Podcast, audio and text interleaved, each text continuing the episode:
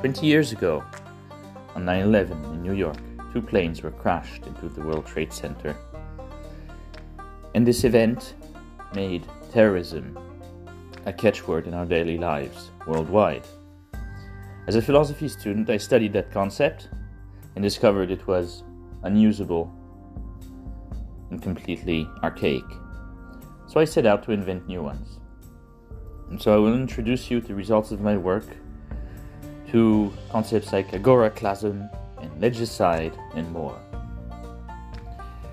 And I invite you to join me in continuing this work because there is more work to be done. And see you soon.